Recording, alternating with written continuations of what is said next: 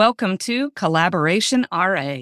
This podcast is dedicated to our profession, allowing us to share who we are, what we bring to the field of radiology, and how we care for the patients we serve. We look forward to hearing from you. Find us on our website at www.collaborationra.com. We appreciate you listening, and we're glad you're here. Now let's collaborate.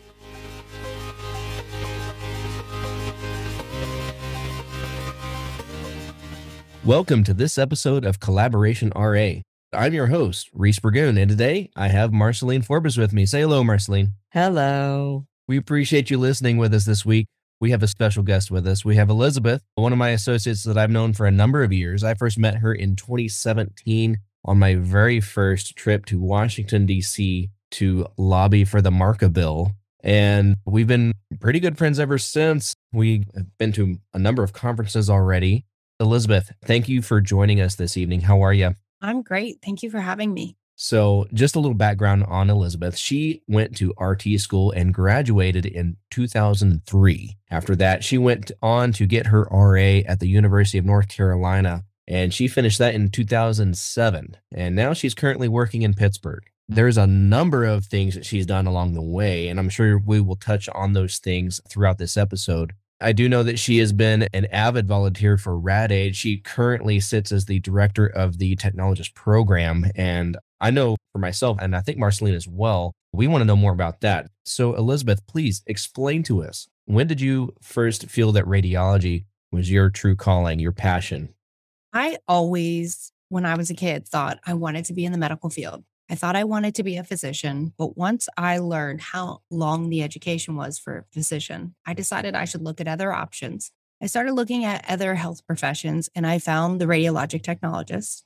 I volunteered at 16 years old at my local hospital as a CT tech aide. I used to put the films in order back when we had films. And that's when I knew I loved radiology. And I went to technology school right after I graduated high school. Elizabeth, after you completed the RT program, what kind of inspired you to lead into the RA program? I loved being an x ray tech, but I always knew I was going to need to do something more. One of the radiologists that I worked with had mentioned the ultrasound practitioner. This sounded exactly like something I wanted to do in the future. But as I looked into it, I was afraid this would never become a real profession. So I decided I was going to become a physician assistant. There was a program about 30 minutes from my house, and I was looking into applying to the program. And I found out the program was no longer accepting applicants because they were restructuring. The PAs used to be a two year allied health degree and you could apply, but they were changing it to a master's degree. Since the program wasn't active, I started searching for other programs nearby and I stumbled upon the radiologist assistant. Once I found it and I saw what the requirements were and what the job entailed, I knew that it was the perfect job for me. So you literally like found this on your own without any external forces guiding you. Is that correct? Google. That's it. Google. Okay. because, you know, I think there's very few institutions that actually touch on the RA career path while in the RT program. I was very fortunate. I had RAs at clinical sites where I did some of my training. And so that's really what opened my eyes to this. So that's very interesting that you kind of just fell into this on your own without having any kind of one guiding you in that way. So, Elizabeth, I know that we have some listeners who are students getting their start in their RA programs or about to finish up. Do you have any advice for them? The RA program seems incredibly overwhelming. You learn a ton in the two years that you're in the program. And I think if you learn your pathophysiology, everything else just falls into place and there is no memorization. And that took me a minute to realize that if I did that, it would just be so much easier. If you understand how the body works and what it does, everything else makes sense. I can resonate with that. When I was through the RPA program at Weber State, I don't know if y'all have heard of it, but the bodies show that they have where the people donate their body to science and they actually do cross sectional anatomy. So you get to see human body that's been cross sectionalized, if that's even a word, but you get to go in and see it. And I remember at that time, I was actually doing the anatomy of the MRI and CT and understanding pathology. And I went and saw that in Vegas because they typically have it there in Vegas. And as soon as I walked in, it's like everything clicked. It made sense. I know that I see it on a CT, but seeing it in the human body is so much different. I really advise anyone that's in the x ray program or any of the programs that are doing cross sectional anatomy. That was really beneficial. I'm really grateful for the individuals who did donate their bodies to science. It really does impact what we do and what we see. And to get to see it and then understand it was pretty phenomenal. So I can see where you're saying seeing it, looking at it, pretty interesting. I don't know if y'all have ever been to one of those. I have, and I agree with you. It's amazing. Growing up, I mentioned in my introduction episode that my mom teaches A&P. And so I grew up going to cadaver lab with her when I was in junior high and high school. That was almost normal to me to see these things. And what my very first takeaway was that seeing these dissected cadavers up close in person, seeing the anatomy and can trying to compare it to my visual representations in the anatomy books is they're not all color coordinated. They're not all pretty greens and purples and blues and reds and pinks. It's all tissue and it can be very hard to differentiate one versus the next. So that was one of my first takeaways like, oh, it all looks kind of the same inside. But the same thing is true of x ray. You're distinguishing different gray matters for densities, for tissues, for fluids, things along those lines. And so it was almost like you could hold your anatomy book up of what it's telling you to look for in pathology, and you see the x ray imaging of the CT, and you could almost hold it up to the slice that they took there of the human body. And that's where it kind of clicks with you that, okay, this density that I see here is the same density here that's a vessel because they label it. And so that's where you kind of get to take that back with you. And as you look now through CTs or MRIs, you're able to distinguish that and reflect back to whenever you got to go through and see that. But you're right, it would help if our real anatomy was all color coded. It would just make life easier. So, whenever you completed the RA program, I have two questions on this one. What is something that you feel like set you up for success? And what is something that you wish that you would have done differently? What's helped me set up for success was working with so many different physicians throughout my career, not just in training, but after my training too. I've worked with so many physicians. All of my techniques are a mixture of something from all of my mentors, which has played a big role in how successful I've been at what I do. And what is something that you wish that you would have done differently? For me, if I could go back in time, I would have just been a physician, which is what I always wanted to do. But the amount of schooling really made me not want to do it. But in retrospect, it would have been a great choice. And I wish I would have. Do you think you would have stayed in radiology? The question is if I had never been in radiology, if I would have ended up there, I would like to think so. For now, if I would go to med school, which I've thought about several different times, I would definitely go into radiology. But you wonder if you're exposed to every other area, if you might find something else, because I clearly love medicine. Radiology is my favorite, but I haven't been exposed to those other areas as much as I've been exposed to radiology. That's what makes us unique as RAs is that's always been our background. That is who we are. That's what we know. It's where we're comfortable, but comfortable in that we know how to operate the equipment we know how to work as technologists. We know how to work with radiologists. There's so many components to it in radiology that is so different from every other aspect of medicine. As an RA, you're so specialized in radiology, that's kind of where you are. And you can branch out and venture into other aspects, but they're still within the realm of radiology recently I went through a potential job change and I really started looking into other avenues in medicine as far as doing some artificial intelligence work or working with insurance companies or working in sales. As I thought about those kind of options, they're viable options, but I really, really, really just enjoy what I do. I like the patient interaction, and I don't think I would like anything else the same. So, then in that aspect of things, what is your favorite part about what you do? My favorite part is anything that involves a continuity of care. For example, if I'm doing a biopsy on a patient, it's the first time I'm seeing them. They're not sure what's going on. They have something going on. You know, I do a biopsy. The next thing you know, I'm seeing them for a port placement. And then I'm seeing them for a fluid drainage. And through this time, we're developing a relationship. I'm talking to them through their difficult time. They're going through a lot. I'm helping them facilitate how to feel better. And it turns into a very rewarding relationship, I think, on both ends. Yeah, I completely agree with that. Some of our patients, you do, you see them on a routine, regular basis. And I love when their face lights up when they get to see you. And this goes, you know, even for patients that aren't getting biopsies. You have your patients that come in for regular paras, thoras, your PTC drains. You see them and you watch them progress as they heal or as you see them towards end of life and getting to visit with them and know that you made a difference. Their families still come in and talk to you or let you know how their family member's doing or if they've passed. And I think it just resonates with who we are as a culture in radiology how I see the techs and the radiologist also do that continuity care. And so I think a lot of people have this conception that radiology is an in out and that's it. And there's really so much more to it than just that. There is a ton of continuity of care in radiology.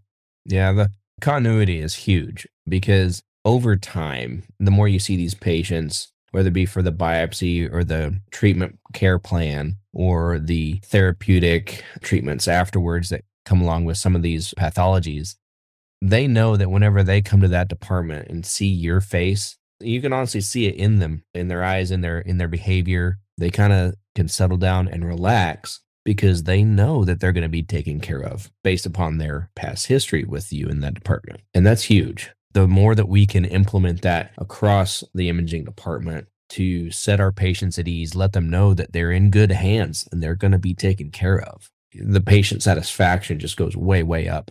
And not only patients, but their families as well, like you said, Marcelene. It just makes them feel better. And you get the gratitude from the families, even saying, Thank you so much for everything you and your department did. It's just amazing to see that again and again and again. And I think even some of it bleeds over into, you know, you get a patient, especially with our outpatients, they call them the day before and talk to them about the procedure they're going to come in to have done. And a lot of them will have questions. So I get on the phone and I answer the questions for them.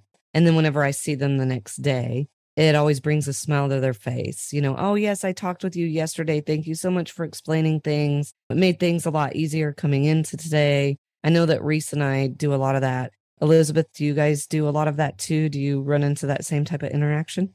Sometimes they do call in because they have a question or they're nervous about the procedure. And usually the call gets sent to me and I do spend some time with them. And you're right. As soon as you see them the next day, they're like, oh, you're Elizabeth or you're Marcelene.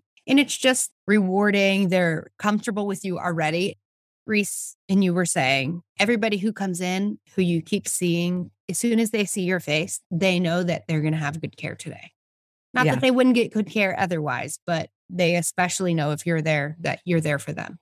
Well, and that's the other thing too. It may be a different radiologist for that week, but they know who I am and they know that I'm going to be involved with their care. And so it already opens up that line of trust and understanding, feeling comfortable and knowing somebody there. It's like having a friend with you. So I think it makes a big difference. And especially, I think that's where the RA is a huge asset to radiology departments because we are consistent. Couldn't agree more. So, Elizabeth, I know that Reece and I talked a couple of times actually about how Reece got to visit the Capitol and go and speak on behalf of MARCA. But I'd like to know from each of you what your takeaway was from that. How did it look for you? One of my biggest things that I've always wanted to do was make it to the Capitol in favor of Marca. I've just never gone. Okay. So, Reece, first of all, do you remember what happened that morning? I do actually. Uh, we were sitting there at the round table getting our agenda for the day, and everyone's phone started blowing up because we were all trying to focus on what the topic at hand, which was advocating for Marca. Everyone kind of stopped and broke away to check their phones to see what was going on. Apparently, there was a shooting just down the street. I believe it was the Senators who were having a pickup baseball game. There was a very tense moment on Capitol Hill regarding if we're even going to get in to see the lobbyists or their staffers. We were kind of in a holding pattern for what felt like an hour, but they actually did let us in and we actually did get to visit with a number of individuals throughout the whole day. It was a very grueling process, a lot of walking For me, it was very eye opening because I had never been exposed to that aspect of the political world. That's exactly what it is. It's its own world. You can enter in the buildings there, and they're all connected with underground tunnels. It's just its own little community underneath the streets. It was quite the experience for me. So I was going to say something similar, but I do remember the baseball practice and thinking we weren't going to do anything and go home. But fortunately, we got to get into the offices and meet with the representatives. In DC is almost surreal if you do any of the phone calls and the emails locally in the meetings. You usually meet with a staffer. In DC, you got to meet mostly with the representatives, which was almost an immediate feedback where they would tell you if they were going to support or not support what you're asking them to support. And if they weren't going to support MARCA, you could address their issues and maybe change their mind. I mean, the ARRT and ASRT set up all of Reece and I's meetings for those days. And Reece and I were separated after that first initial meeting, and they have you go to the representatives that you should go to based on whatever logarithm that they have determined. But such a different experience than doing it at the state level, much less frustrating because you are getting that immediate feedback. But the two big things I'll remember about the day are the baseball practice and the shooting. And then at the end of the day, I was sitting in the congressional budget office with Jerry Reid, the head of the ARRT, and some other people. The staffers from the Congressional Budget Office were saying about how the RA bill is going to cost money, and that's why they're concerned. And they have given this bill a $50 million cost over a decade, which in Congress is negligible. It's almost nothing. But to give it that much of a cost for me, when I look at that, we really have to do better on explaining on what a radiologist assistant is and does. Because if they think this bill is going to cost money for us to bill at 85%, we're doing something wrong. The radiologists are doing these high end cases. And a lot of times I get, oh, this patient needs a paracentesis prior to discharge. If it was up to the radiologist, that might not happen until tomorrow. He's busy doing other more extensive cases. Mm-hmm. Then there's me. I'm available. Do you want me to do it? I'll do it. He can go home today. Guess who is saving money by sending that patient home today? Mm-hmm. Yeah, you're not only saving them the cost of another hospital stay, you're also saving them the cost of the procedure. It's a double win. Absolutely. By decreasing turnaround times, decreasing the procedure wait times is really saving money. Yeah, and the patient's happy. Yeah, increase. They're happy they get to go and increasing mm-hmm. patient satisfaction. Exactly. Yeah. In discussing that and looking at MARCA, what do you see as the takeaway from MARCA that you would like to share with those that are listening? MARCA to me means better patient care. And as I just said, this really is achieved by decreasing the turnaround times, decreasing procedure wait times, and decreasing the length of stay. Early diagnosis equals early treatment equals better survival rates. That's the most important. All right, Elizabeth. So I know that you are involved with Rad Aid, and it's been a number of years since I've looked into it and know the ins and outs and details of it. But can you share with our listeners what Rad Aid is and the impact it makes on the radiology profession? So currently, I'm the technologist program manager for Rad Aid. The different in country program leaders reach out to me when they need a volunteer with their ideal requirements. Then I search the Rad Aid database for volunteers that meet the criteria. I send some emails into who is interested and available. We do a preliminary interview to try to match the best volunteer to that project. RadAid is really providing radiology services to these underdeveloped countries that are developing. It might just be X ray. Some of them are doing CT, MR, mammography, IR. It varies. We have an IT program. We have anything you can think of to help get that radiology department going or advance it. So I actually know very little about Rad Aid. I learned about it in the past year. I'm not like a big social media person. And so in starting the podcast, I've been very grateful because it's opened me up to so many aspects of our profession that maybe I was not aware of. But in terms of equipment and things like that, what all does Rad Aid bring to the underserving countries in terms of that? Or is it just people that go out and teach them to use their equipment? Kind of explain to me the whole back end of it. So I will tell you, I don't know a whole lot about that side of it, but I do know a lot of the vendors, Philips, Siemens, they're donating equipment to these sites. And I don't know where the equipment comes from, if it's you know, equipment that was used previously, but usually they get equipment by a donation. Everything with Rad Aid is usually donation. Everybody donates equipment and donates their time. Today, if I said, you know what, this is something I want to be involved in, what advice would you have for me? So the first thing I would tell you to do is sign up on radaid.org to be a volunteer in the technologist program. And then you kind of just have to sit and wait for something to match. You put your expertise in what you know. And then when these assignments come up, we kind of search the database for certain filters. And that's how we filter out who we send an email to to see, hey, are you available this time? This is what the project is. Would you be a good fit? And we kind of go from there. So it can be a waiting game. Okay. And then once you find the candidate and you square everything away, how long do they typically stay out there? Or does it just vary depending on what it is they're going out there to do? It varies, but the typical assignment is approximately minimum two weeks, just because of the time it usually takes to get to these places is usually at least a day travel back and forth and we have to make it worth it. So usually it's two weeks. Some are a week and some are three weeks. It just depends, but we can work with the volunteers on when they're available. But it also depends on what funding, because we have funding opportunities through ASRT, through the different vendors like Siemens or different institutions will qualify for grants and they have requirements for funding. And is Rad Aid its own community? It's its own thing with collaborative efforts. Absolutely. They hold a conference in DC every year, usually in November. This year, it's Saturday, November 5th. Okay. How did you get involved with Rad Aid? Were you a volunteer initially? Is it something you've done multiple times or did you just hear about it? They had a booth at the ASRT meeting and I visited with the gentleman that was there, discussed Rad Aid with him, immediately went on and signed up while I was at the ASRT meeting. And then it kind of fell by the wayside until an RA colleague of mine reached out to me. She was working on a project in Liberia and asked me if I was interested in helping. I said, sure. The next thing you know, I was on a plane to Liberia. I went for two weeks and I volunteered at three different hospitals, working in a variety of different settings. And it was quite the eye opener. It really helps you understand the luxuries that we have here in America.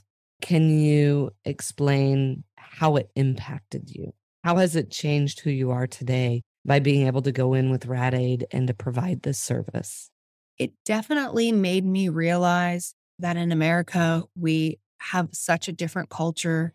I've been overseas before, but never to a place like Liberia until this. And the lack for transportation for most people the lack of power, the lack of running water, the conditions that these people are living in are so incredibly different than what we're used to living in. I was there sometimes and people come in for an x ray, you know, in the morning and they might run out of film before they get to them. And they have waited four hours and they just say, sorry, we're done doing x rays for today. Come back tomorrow. The people, okay, thank you. I'll be back tomorrow. What would happen if I told a patient that here in the United States? We ran out of x rays today. Come back tomorrow when we restock. Uh, but I think really opening up yourself and saying, hey, I'm going to allow myself to have this experience. But at the same time, I'm going to teach someone who may not have the same skill sets or the advantage that I've had and getting to bring that to them, but them also getting to bring a piece of them to you and that you both get to carry out through different countries sounds pretty phenomenal and amazing what Rad Aid is doing by being able to provide care and not only care, taking people from here in the US to go and show them how we provide the care. That is irreplaceable and phenomenal. Rad Aid definitely provide an amazing service that is needed. Yeah. I actually had the form filled out, but I was in the middle of finishing one school, starting another. I can't risk having like someone contact me saying, Hey, we selected you. Are you available? I was like, I'm in clinicals like right now. I can't do this. So now that I'm all wrapped up and finished, maybe I, I do want to, you know, fill that form out again because it's still something that I feel a strong desire to go do given the opportunity. So I think there's some of our listeners uh, out there as well who'd be interested sharing their experience and their skill set with other nations as well. What advice do you have for people who are maybe on the fence about it or want to do it, but are living in a busy lifestyle right now? Go to radaid.org and fill out your volunteer form. You may get an email with an opportunity that matches your skill set and you're not ready, and that's okay. You don't even have to respond to the email. You can wait for the next one, will be another one. Reece, you said, you know, you were worried, you were in clinicals. It's okay. If you get an email and you're not available, it's not a good time. It's okay. But maybe in six months or a year, you'll get another one and you'll say, oh, I can make that work. Put your name in there. You, it's never an obligation. I can promise you, you'll never regret doing it. Is one of the best things that I've ever done was volunteering with Rad Aid. And currently volunteering, I would like to do another volunteer trip soon. We have the Jonathan Mazal grant, which is a specific RA grant through the ASRT that is set up for Rad Aid. Just let me know. I'll find you something. So, uh, in a future episode, Collaboration RA will be on site in Nigeria. so, Elizabeth, I know you're you're very well involved in the radiology world. Apart from Rad Aid, are there any other projects that you're currently working with that you would like to share with uh, the listeners? Currently, I'm volunteering with the ASRT and the ARRT. With the ASRT, I'm on advocacy committee. I'm an RA delegate. I'm on the RA practice standards subcommittee and the general practice standards committee. Really, it's great to have new voices with the ASRT. So I would just recommend anyone sign up with the ASRT to give new ideas. So I had a question about that. Yes. So, in looking at the RA delegates, do they have to be RA RRA or can they also be RA, RPA? They have to be registered through the ARRT. Okay. As an RA. And if somebody was interested in doing that, can you explain as somebody who's been doing that what that role looks like? Sure. As an RA delegate, you are involved. Currently, we have the RA practice standards revision going on. So any delegate is involved in that. And we go through the current ASRT RA practice standards and suggest any revisions to keep current with practice. Also, any questions that come to the ASRT about RAs get directed to the delegates. What do I need to do to be a delegate? Do I have to have some sort of credentials? Do I have to have a number of years of experience? What does it take? If you want to run for RA delegate, you have to have two years of an ASRT membership, two years of your state affiliate membership, and have participated on a state affiliate committee or an ASRT committee at some point, anytime. And this brings me back to my point where I talk about the importance of being involved in your committees, whether they're local or state. You get to help boost professional morale up. And I think that it's a really unique thing to bring to the table. I'm really excited that Reece is going to sign up for it. You are Reece? Wait, are you? we made it sound like nominate it. you? I know. I think I just did nominate him. I don't even know if I'm eligible. That's the thing. Well, I'll nominate you, and the ASRT will tell you. Marcelene, you're right. It is the power of change. If you want to see change, you need to be involved. And the ASRT, whether you want to be involved with them as a delegate or on anything, the ASRT is the biggest advocate we can have as technologists or RAs. One of the things that I've noticed has been brought up a lot is that the relationships between technologists and radiologists has had a big shift from analog to digital, right? When you were talking earlier, I heard you talking about how you were in the reading room hanging the films when you volunteered in the CT area. You got to be involved with those radiologists. You got to have that communication with them. They see you on a daily basis, they know who you are. As we've moved into digital, that relationship has shifted and it's changed. We're all aware of it. When I look at that, how do you see those relationships changing? And to you, how do you think we can mend those relationships?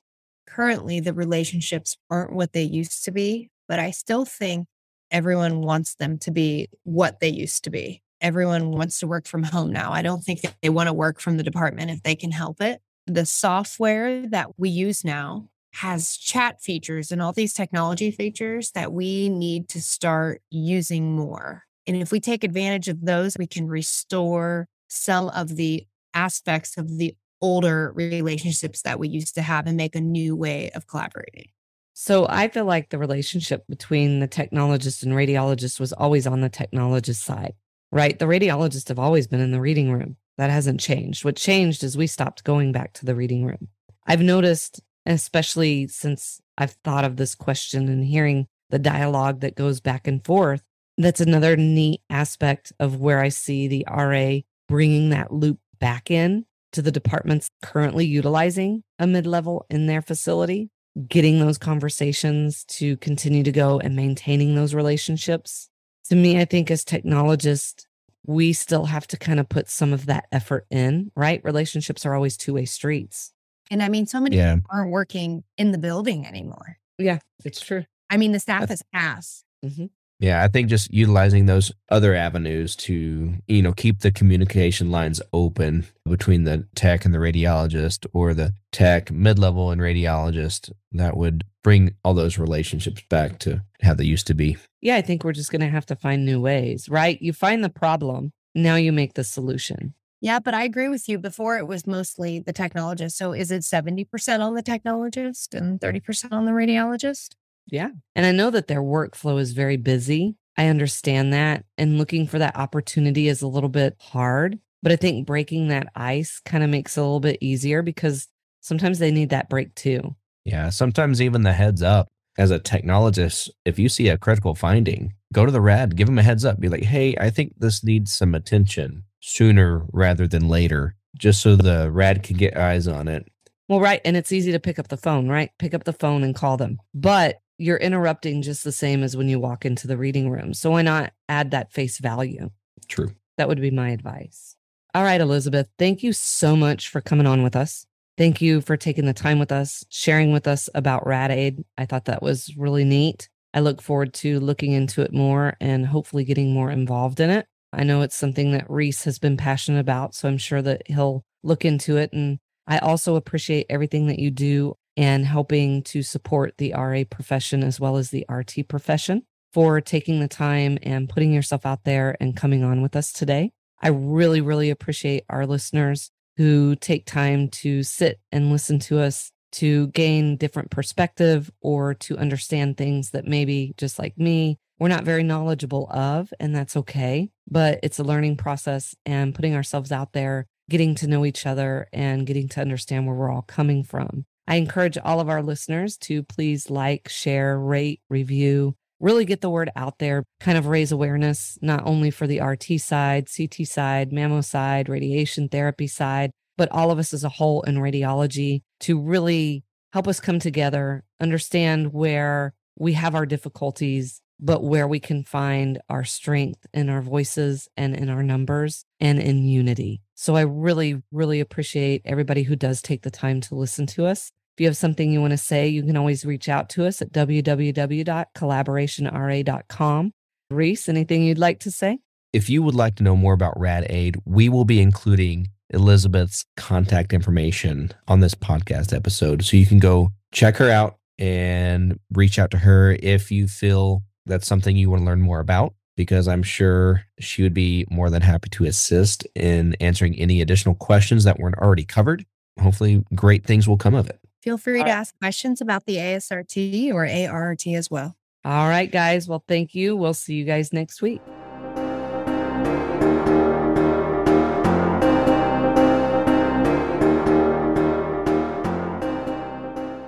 Thank you for joining us on this episode of Collaboration RA. Remember to find us on our website at www.collaborationra.com. There you'll find our social media accounts. Give us a like and give us a share. We look forward to your support and thank you for tuning in.